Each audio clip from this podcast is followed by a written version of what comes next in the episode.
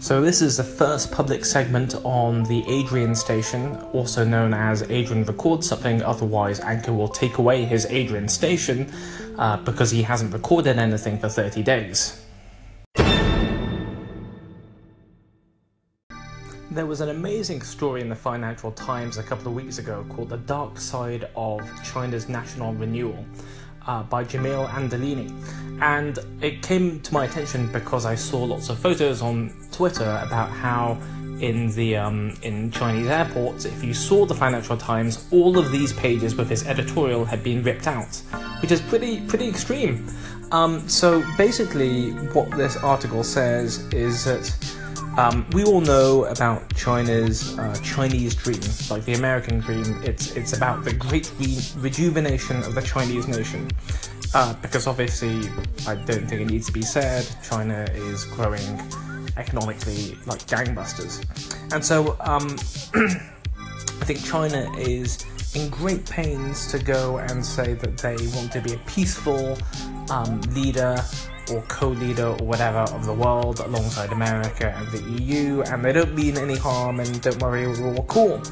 Um, and there is a different uh, translation of their Chinese Dream slogan, um, which would basically say that uh, they want everyone, they, they want there to be a great rejuvenation of the Chinese race. Um, I can't speak Mandarin, so I don't know whether that's true. Um, certainly, there's a big difference between the Chinese nation and the Chinese race. I'm not a part of the Chinese nation, but I'm definitely part of the Chinese race. And I don't know whether I want to be rejuvenated. And so it goes on, where um, the Chinese premier uh, recently said the Chinese race is a big family, and feelings of love for the motherland, passion for the homeland, are infused in the blood of every single person with Chinese ancestry. So I don't know that I have uh, feelings of love for the motherland infused in my blood. Um, that sounds like it would be quite enjoyable or maybe painful. I don't know. Um, so anyway, apparently there is also this concept in Hong Kong where any recent arrival who can convince the authorities that they are at least part Chinese can get citizenship, whereas people of Indian or white British descent whose families lived in the territory for over a century will never be granted full citizenship rights. I actually didn't. Uh, I didn't realize that. I thought that um, that uh, if you wanted, if I wanted to become a Chinese citizen or like a Hong Kong citizen or have residence there, then I had to kind of fly there twice every two years or something weird. Even though my parents are Hong Kong Hong Kongers, so um, clearly I've been misled, and I can have free residence or something in Hong Kong, um, which I'm probably not going to take up, even though they do have amazing food. Um, most of my relatives are actually moving away from Hong Kong uh, because it's very expensive to live there, and the work-life balance is insane. Um, some of my relatives, when I met them, 10-hour days 12 hour days, work days are pretty pretty common.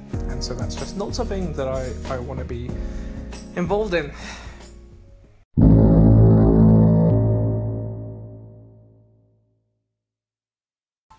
Anyway, if you comply with the kind of Chinese dream and you get behind this love for the motherland and all of that stuff, then you get the prospect of belonging to the great family of the Chinese race, as well as a chance to participate in the country's continued economic boom, which I think in practice is, is pretty uneven uh, for a lot of young people. Um, in China. Uh, but if you reject your filial duty to the Communist Party, you risk being labelled a race traitor um, vilified within expatriate communities and banned from visiting mainland China. Um, I, I never joined like the Chinese club at university. It always struck me as being a super weird place. Um, mostly about having nice Chinese food and dragon boat races.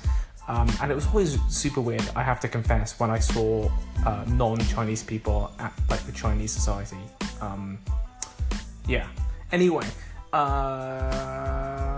um, ends with this this uh, question of um, what at what point will China feel it has reach, reached peak rejuvenation, and what will that look like for everyone in the world that is not included in the great family of the Chinese race?